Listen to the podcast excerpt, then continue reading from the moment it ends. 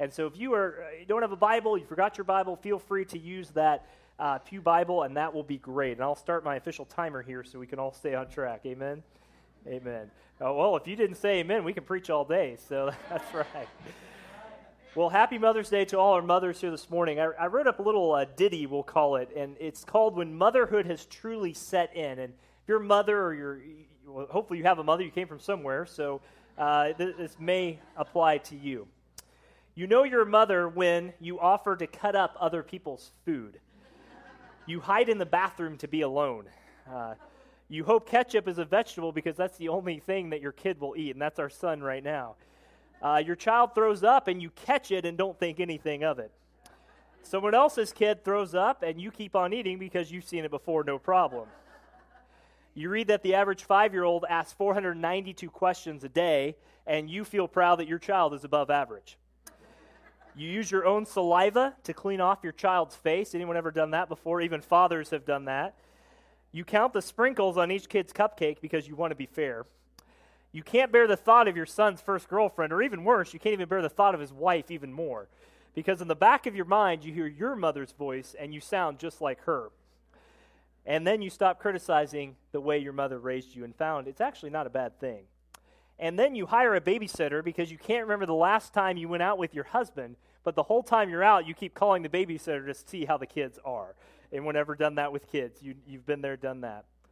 And, and one day you say at least once a day, I'm not cut out for this job. But if you're a mother here today, you know as well as I do that you wouldn't trade it for the world, would you? You would never trade it for the world. A lot of sh- heads are shaking no. If you're a mother, happy Mother's Day to you. But Mother's Day is when a pastor preaches about mom's awesomeness, and Father's Day is when a pastor tells a dad to get his act together. Have you ever noticed that before? it's very true. It's, but it's two sides of the, the non gospel coin. Mother's Day or when dads suck it up for one day and do the stuff that they should have been doing the other 364 days out of the year.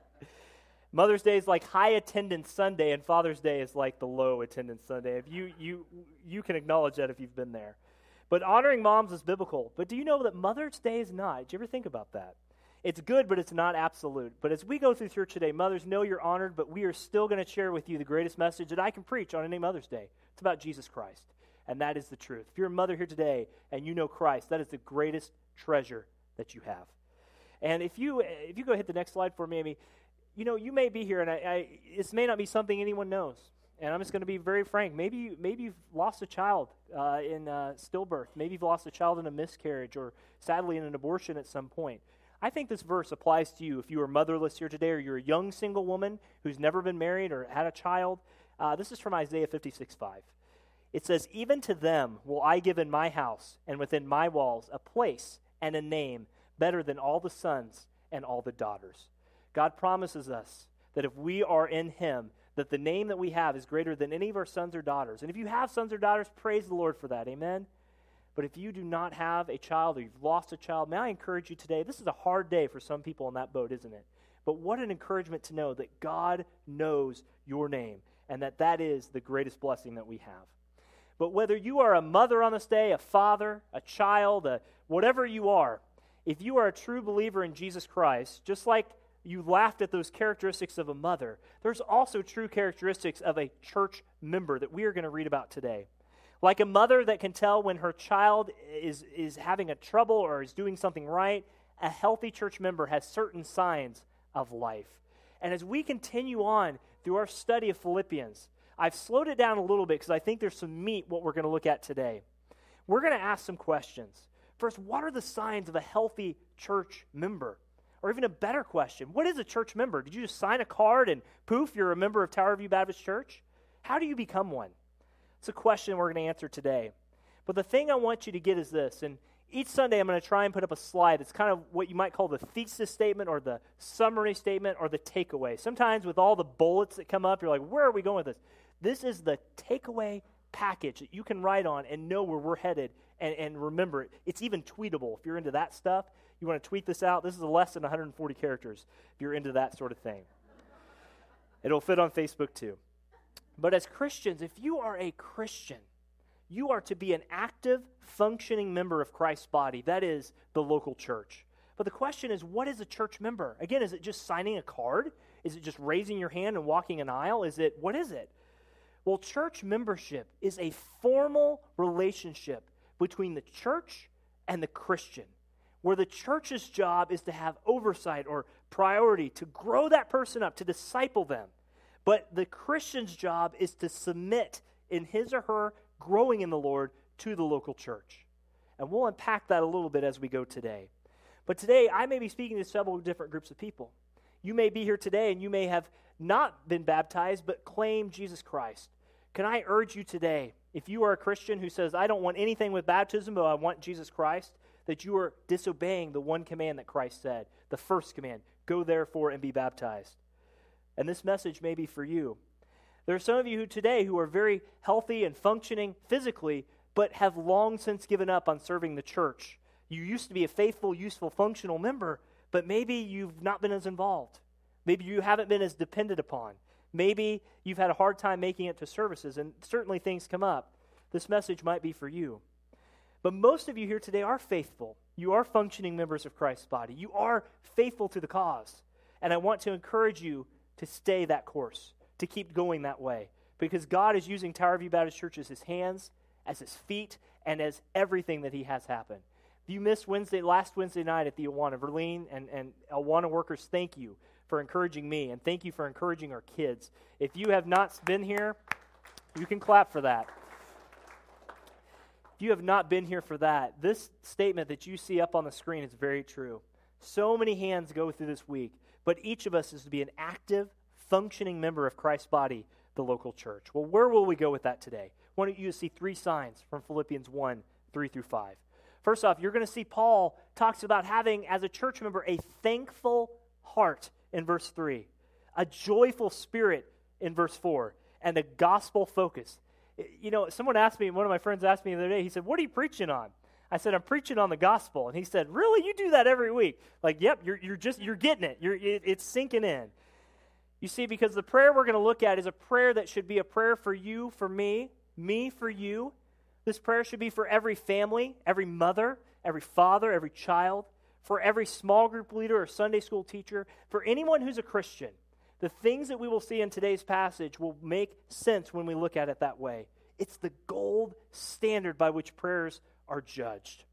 And as a pastor, this is the closest that we'll read here in a second that I can get to being a mother and understanding childbirth. That sounds weird, but just, just walk with me for a second. As a mother, as a father, if you've seen a, a, a baby born, you know that that first moment a mom holds a baby, it is the most precious thing, is it not? It's a necessary thing, it's a natural thing. And so the two become one and they're welded together. And this is exactly how Paul felt for the Philippians.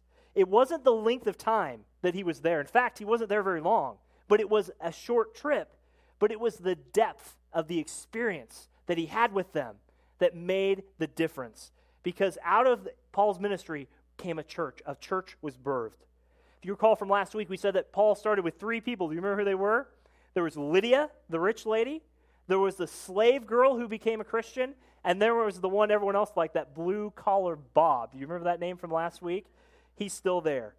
But it was the first church Paul started at the Church of Philippi in Europe. The first church ever in Europe. What an amazing thing.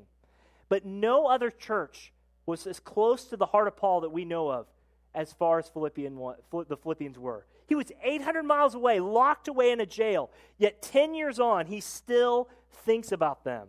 He still thinks about the time when he saw God do an amazing, amazing work. And he's thinking, I wonder how they're doing. Are they thankful? Are they joyful? Are they still focused on the gospel? Because, folks, the problems that they had back in that day is still problems that we will have this day. And so, with that understanding, let us go before the Lord today as we read First uh, Philippians, actually one three through five. If you'll join me in standing, if you're able, for the reading and uh, honoring of God's word this morning. Philippians one three through five. Paul writes this: I thank my God in all my remembrance of you, always in every prayer of mine for you, all making my prayer with joy, because of your partnership in the gospel from the first day until now Last week we looked at a church that is truly a healthy church, understands where it comes from and its identity. We understand that leaders lead by example, and we walk in grace and truth. Today, for you, if you're a church member here, or you're seeking membership, or you're interested, what is Tower View Baptist Church all about? We're about the gospel, We're about knowing Christ, growing in Christ, sharing Christ, and the last one, church members, serving Christ. That's right. Let's go before the Lord in prayer today as we start. Father, we are so, so grateful that while we were yet sinners, Christ died for us. Father, I pray for each person in this room, if they're a church member or not, that we would honor our lives with you. Father, there may be a person here who's not a member of this church, but is active somewhere else. May they serve faithfully in that church. Father, give us wisdom. May your words speak forth from this uh, message today, Father. Thank you for our mothers, Lord. We, we honor them today, but we thank you especially for those who raised us to know Christ. And we thank you for that, and we pray in Jesus' name. Amen. You may be seated. Thank you very, very much encourage you to keep your Bibles open as we go together here and, and, and study this. But notice in verse 3 what Paul does. He begins by expressing to them a, how grateful he is to God for them. He said, I thank God for every remembrance of you.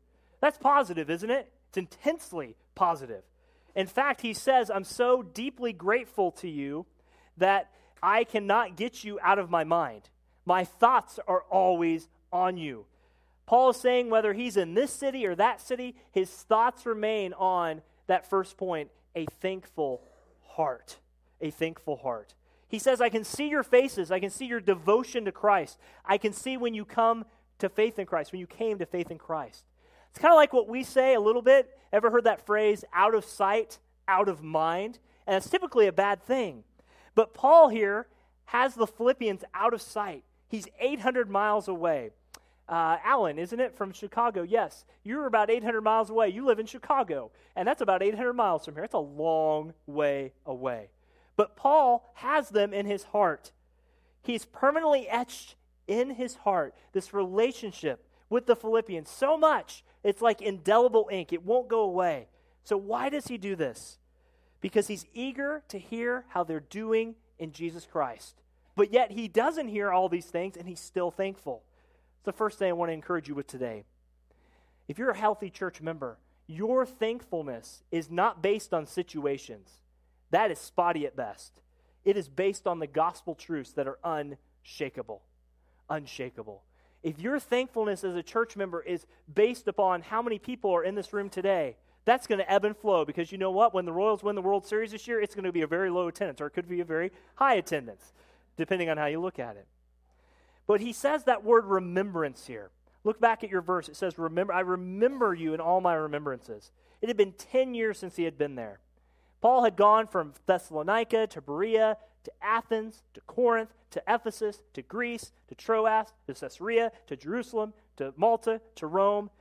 But in all of his places of ministry, he said, I can't get you out of my mind. I'm sure that's how Josh and Christina feel about each other before their marriage. They just keep thinking about each other. It's, it's what you do. And you remember when you were younger in love, and you should still have that today, you just keep thinking about that other person. Despite all the places he'd gone, Paul had these people close to their hearts, and they had their hearts welded together because they were thankful for what God had done. Did you notice he said that word in all my remembrances? Folks, there are going to be times in this church, good times and bad times. Times where we're at the, the peak and times where we're at the valley. But no church is perfect.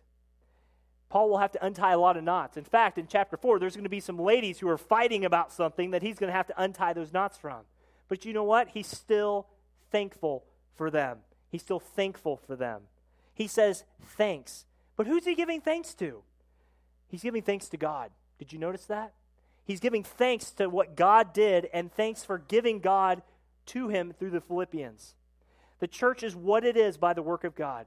Folks, we can bring as many ministers as we want in here. We can serve till we're blue in the face, but if God doesn't bless it, we have nothing except energy spinning.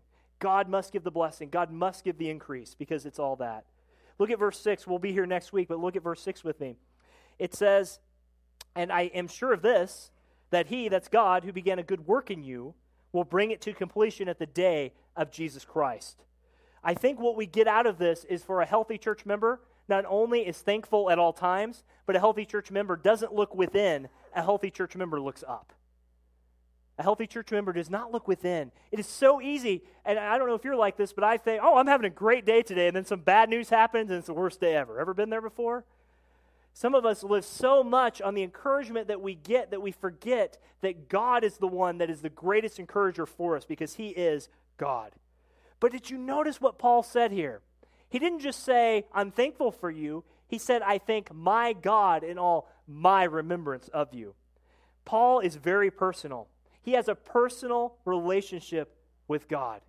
Folks, that is what people are praying for right now all around the world. This is why Muslims pray five times a day in the hope that Allah will hear them. This is why Buddhists spin the wheels that they spin in the Tibetan mountains, hoping that someday they'll hit nirvana. We don't just say that we have a God, we have the God. If you're a husband here today, I hope you don't just have a wife. I hope you have the wife, and that's your wife. Amen. I hope you just don't have a mother. I hope you have the mother of your life. And he is showing what an intimate, thankful relationship looks like through the Philippians. He says, I thank my God in all my remembrance of you. Folks, this is where it all begins. If you want to be a healthy member of this local church, it begins with thanking God for who He is and thanking God that He's placed the people that He has in your life. I think you can say it this way God isn't simply at the top of your priority list, your personal priority list. He should be at the center of everything. Sounds so easy, doesn't it? But one complaint, one unthankful spirit can take you from, God, thank you for everything. Oh, but the bacon was burned at the burger joint. I want you to know that even though I've only known you for, this is my fourth Sunday here, believe it or not, and I am thankful for you. My wife, and Natalie's helping in the nursery today, but my wife and I have seen your heart. We've seen your encouragement. We've seen your joy. We've seen that together we are here for the gospel of Jesus Christ. So I want to thank you for that. And I want to thank you for encouraging us that way. And friends, that's what it's all about.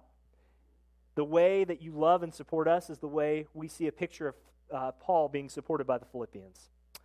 You know, I don't know if you're counting down your clocks, but uh, Thanksgiving is actually in 202 days. Some of you are already starting your, uh, your, your, pies right away. You know, I heard a story, and this is, uh, I try and take all these stories from the newspapers. They're not just those made up stories preachers sometimes have. The true story from last November gentleman called his son David in New York and said, I hate to tell you this over the phone, but I'm divorcing your mother. 43 years is misery long enough, is what he told his son his son just got mad and scolded him and threw all these questions at him. And he said, Son, I'm sorry, but I don't have the energy to talk about this. Will you call your sister for me? Hangs up the phone, hangs up the phone. Phone rings to the father in five minutes. She says, Dad, don't do anything before we get there. We'll be there tomorrow. And, you know, being a good dad, he said, Well, thank you, honey. We'll see you tomorrow. And after this, the father gets off the phone and smiles at the wife and says, uh, Okay, they're coming for Thanksgiving. Now, now, what do you want me to do to get here, them here for Christmas? I hate to think what that was. You know, if you're a Christian, sometimes we have to conjure up or make up or force our way through thankfulness to get people to be thankful for what God has done in their lives. If you're a Christian here today, can I ask you, are you content in Jesus Christ this morning? Philippians 4, Paul will say that he learned in good or bad times to be content because he had Christ. Is there a complaint in your life? Maybe you don't say it publicly. Maybe you say it to your spouse. I don't like this about my life. Have you trusted God with the results? See, one of the reasons we gather here as a church each Sunday and each Wednesday and each every time we come together is because we remember what God has done and give him praise for that. And a healthy church member can say with Paul, I thank my God, even though you may have said this about me, even though I may have been hurt, even though whatever may have happened in this church, old times or now, I am thankful that there is forgiveness in Christ, and I'm thankful that you're here to worship with me. That is what a healthy church member says. But if you're not a Christian here this morning, when we talk about my God and my relationship with God, this is what it's all about. If you do not know Jesus Christ, let me say that it is the most abundant relationship that you can ever have. Christ has, offers you the world literally through him. It's not just something you add on like a trinket. You may have the house, the car, the kids. Jesus isn't just a little accessory you add onto your life. Jesus is either your life or he's not. And so sometimes we have a hard time believing that love, don't we? Sometimes we think God won't forgive us or that somehow we can earn his favor. Neither of those are true. If you are not a Christian here today, let me encourage you with this truth. Though we deserve his eternal wrath, we are rebel sinners Christ took that wrath upon himself. We deserve hell and judgment, but God stepped his son perfectly in our place, fully and completely, to be like that sponge that sucked up all the water of sin. He's slow to anger and abounding in love. Will you come to him today? If you're a church member here today, do you have a thankful spirit for what's happening here? There's a lot of changes you would like to see, there's a lot of changes I would like to see. But are you thankful for what God is doing right now in this moment? And are you praying with thanks for what He's going to do now in the future as we go forward? Got that first point down? Let's go to the second point. A healthy church member has a joyful spirit. A joyful spirit. Paul is filled with joy. That sounds so easy to say. You know, we put those signs up at Christmas, but he's filled with joy. Look back at verse 4 with, with me one more time. He says, Always in every prayer of mine for you, all, for y'all, I don't know how you say it, y'all, you all have, you, you can make fun of me later, y'all, making my prayer with joy. It is one thing to remember people, like a thank you note. It's another thing to remember people and have joy as you remember them. Some of you, as you think about people in your life, you don't have joy. You think of someone and you're you just get you're like a thermometer. Your your eh, you know your heat goes all the way up from there. But to have joy meant so much because it's a very special thing. And I want you to remember this. True joy in this life doesn't come from you. The greatest threat to your joy actually is to forget that your joy comes from God Himself. Friends, if you forget who you are, preach the gospel to yourself. I was a sinner. I was headed for hell, but by God's grace, He saved me. What joy is there other than that? Our joy is in Christ. But He says, always in every prayer of mine. That word always there speaks of the frequency of His prayer. He doesn't say, well, once a week or as my smartphone reminds me. Always I pray for you. But isn't that the blessing of praying for someone else? Isn't it the blessing that whether I'm here or in Chicago or uh, as Josh goes to Oklahoma, wherever you are, that you can pray for someone else? You don't have to go through a priest. You don't have to go through an imam. You don't have to go through a monk. You go to the holy God of Israel one to one. It's like Paul's bringing a sweet smelling aroma to God's throne for these people. And he says that word prayer. It's a unique word in the Greek. It speaks of petitions and requests. It's not just a Hail Mary prayer that, God, I didn't study for this test and I got to get an A to graduate. No, it's a prayer that took some thought. It's not a Hallmark card prayer. If you have your Bible still, look down at verses 9 through 11. What was Paul praying for them? We're not going to study this but in a couple weeks, but I want you to see what he was praying. Verses 9 through 11. And it is my prayer that your love may abound more and more with all knowledge and with all discernment, so that you may approve what is excellent and be pure and blameless for the day of Christ filled with the fruit of righteousness that comes through Jesus Christ, to the glory of God the Father. What Paul is praying with joy for them is that they would have an abundant, Christ centered relationship in everything that they do as a church and as church members. This is what every wife should pray for their husband. Is what every husband should pray for their wife. Single person, this is what you should pray for your future spouse. Should God be glorified to give you a spouse? Parents, this is what you should pray for your kids. Church, this is what you should pray for each other as you pray. What Paul is praying is not just for physical needs, and there's nothing wrong with praying for someone's health, but what he's praying for is even more transcendent, more lofty, and more elevated. It's a prayer for them to grow to know Jesus Christ. But he does it with joy. I don't know what brings you joy in this life, but that's probably passing through your head. But when you get it, you just want to talk about it. I've never met a new mama who hasn't liked to talk about her baby. Amen? And if they don't talk about their baby, that's, there's probably something going on there. But all joy increases with Paul. He uses this word 14 times in the book. So, what is joy? First, I want you to see that joy, true joy, is from love. True joy is from love. You know, happiness can be all around the world. I get happy when the Royals win. I, I, talk about the Royals a lot. I get happy when the Chiefs win too, but that doesn't happen very often. So we can all laugh at that. Aren't you grateful, though, for the, the blessings of just knowing, we call it common grace? The rain falls on the just and the unjust.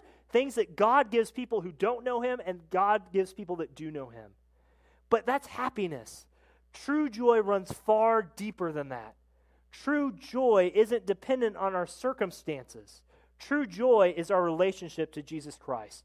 Flip over your Bibles to chapter 3 very briefly with me. Chapter 3, verse 1. Chapter 3, verse 1. If you're on your iPad, you can scroll across and uh, be super cool that way. Paul says this Finally, my brothers, rejoice in the Lord. Brothers and sisters, ladies, that is in the plural there. What is Paul praying for?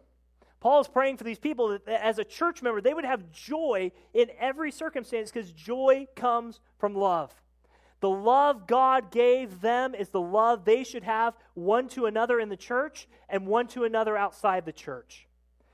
Isn't it great? You know, I think about Cameron today, and Cameron has come to know Jesus Christ. And as a new believer, it is like you can do nothing wrong with God. Some of y'all remember that experience when you became a Christian. Raise your hand if you know what I'm talking about. It's like you could do nothing. There nothing could stop you.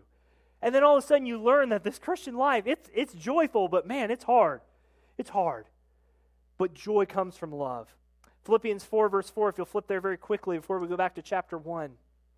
Some of y'all know this, and it's an old song Rejoice in the Lord always. And again, I say rejoice. Folks, his joy came as a pastor for this church and as a prayer for them from love. Is your joy based on how people treat you, or is your joy first found in Jesus Christ?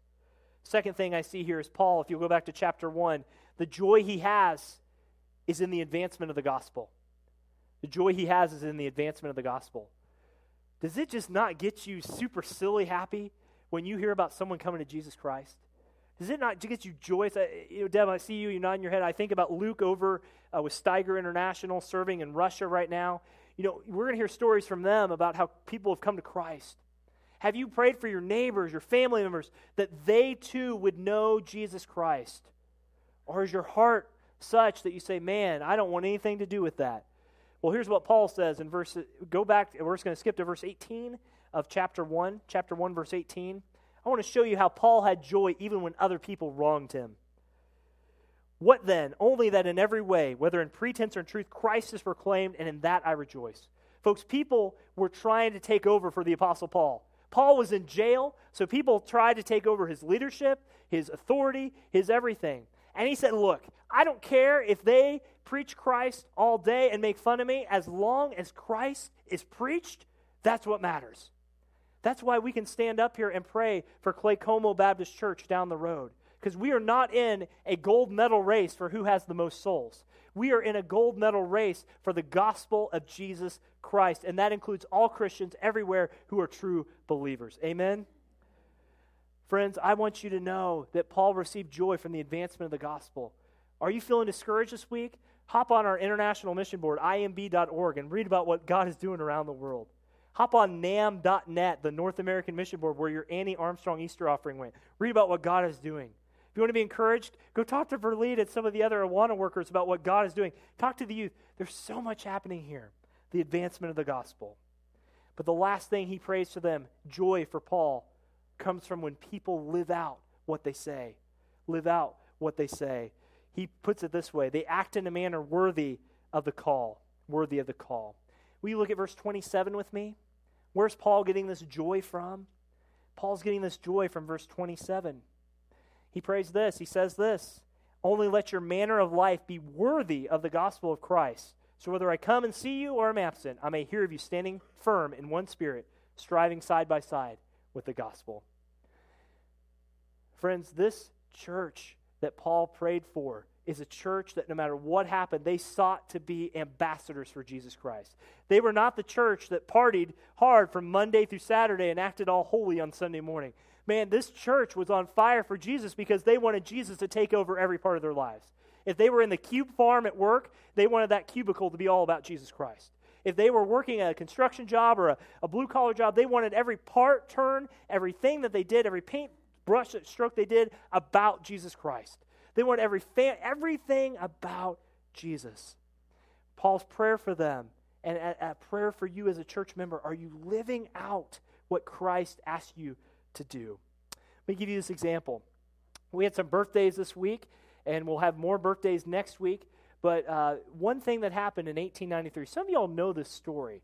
You know the song Happy Birthday to You. Do you know how that started? I actually started out in Kentucky by a teacher trying to get her students to feel special in the morning. It's a, it's a very neat thing. But her sister decided to make a small change. Instead of the original tune of Good Morning to You, Good Morning to You, she changed it to Happy Birthday to You, Happy Birthday to You. And do you know that they make about $5 million a year based on that song being played? So we should be paying these people every time we sing Happy Birthday. You say, well, what's the point of all that? Isn't it amazing that such a small change can make such a big difference? Where would that song have been if it was Good Morning to You? I don't know what we would sing at happy birthday songs.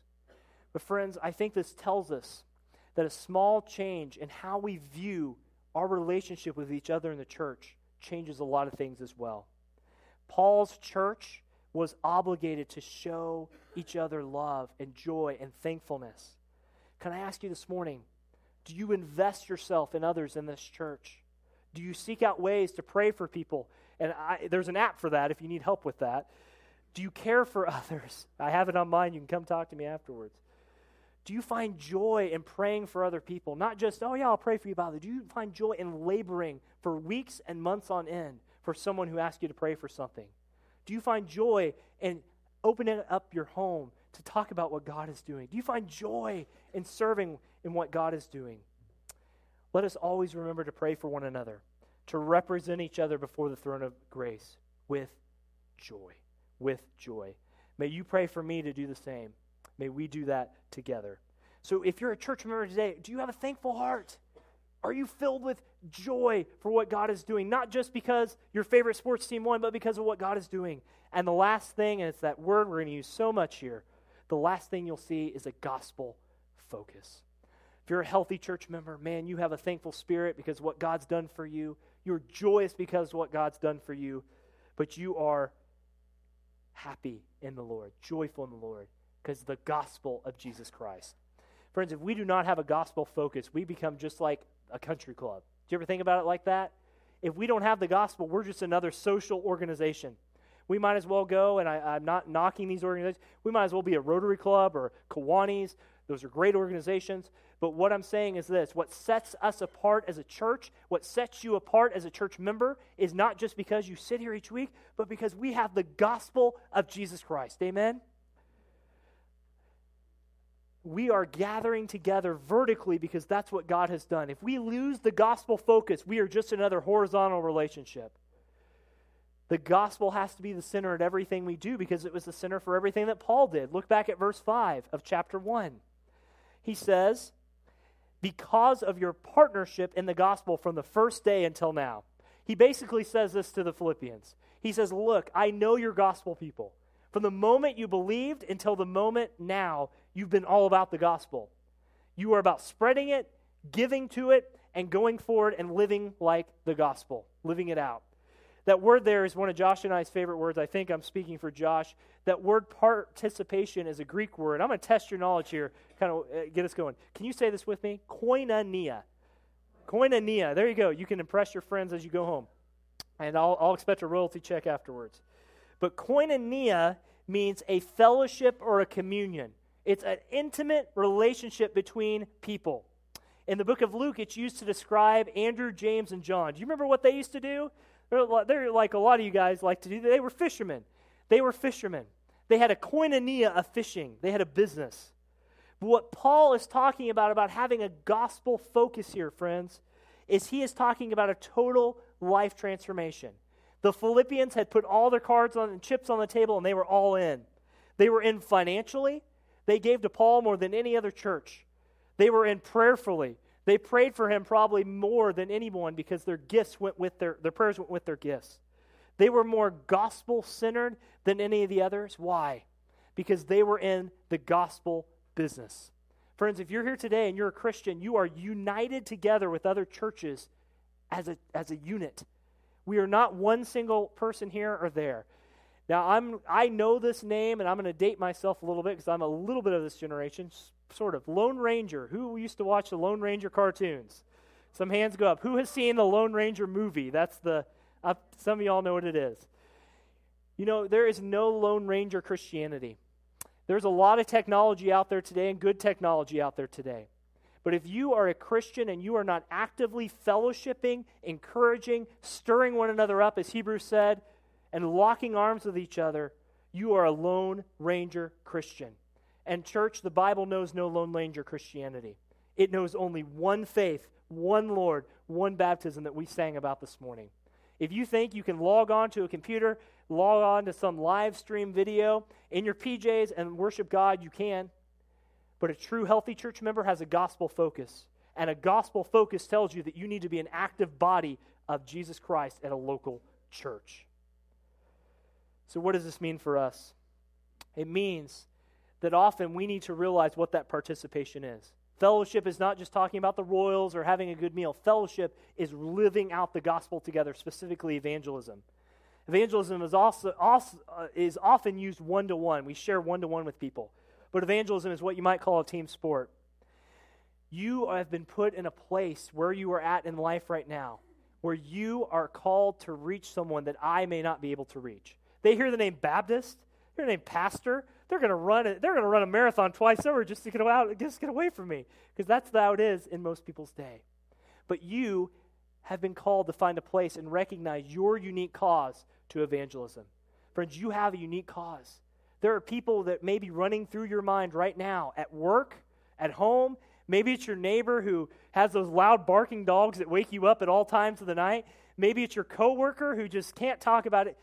I don't know who it is, but are you praying that your gospel focus, like Paul, that you would unite together and we would come together and share what God is doing through the gospel? There's no greater business than the gospel business. But let me also say this that word koinonia can also mean fellowship. And you can have a relationship with someone, but if they're not a believer, there's no true fellowship. Paul understood, and any healthy church member understands, that all fellowship is in the gospel. If you're a young person here today, single, or you're, you're not married, you're a teenager, let hear your pastor say this. I know Dr. McAlpin preached on this through 1 Thessalonians, but it's worth repeating. If you are a Christian, you should only marry another Christian. Friends, I'm just going to say it.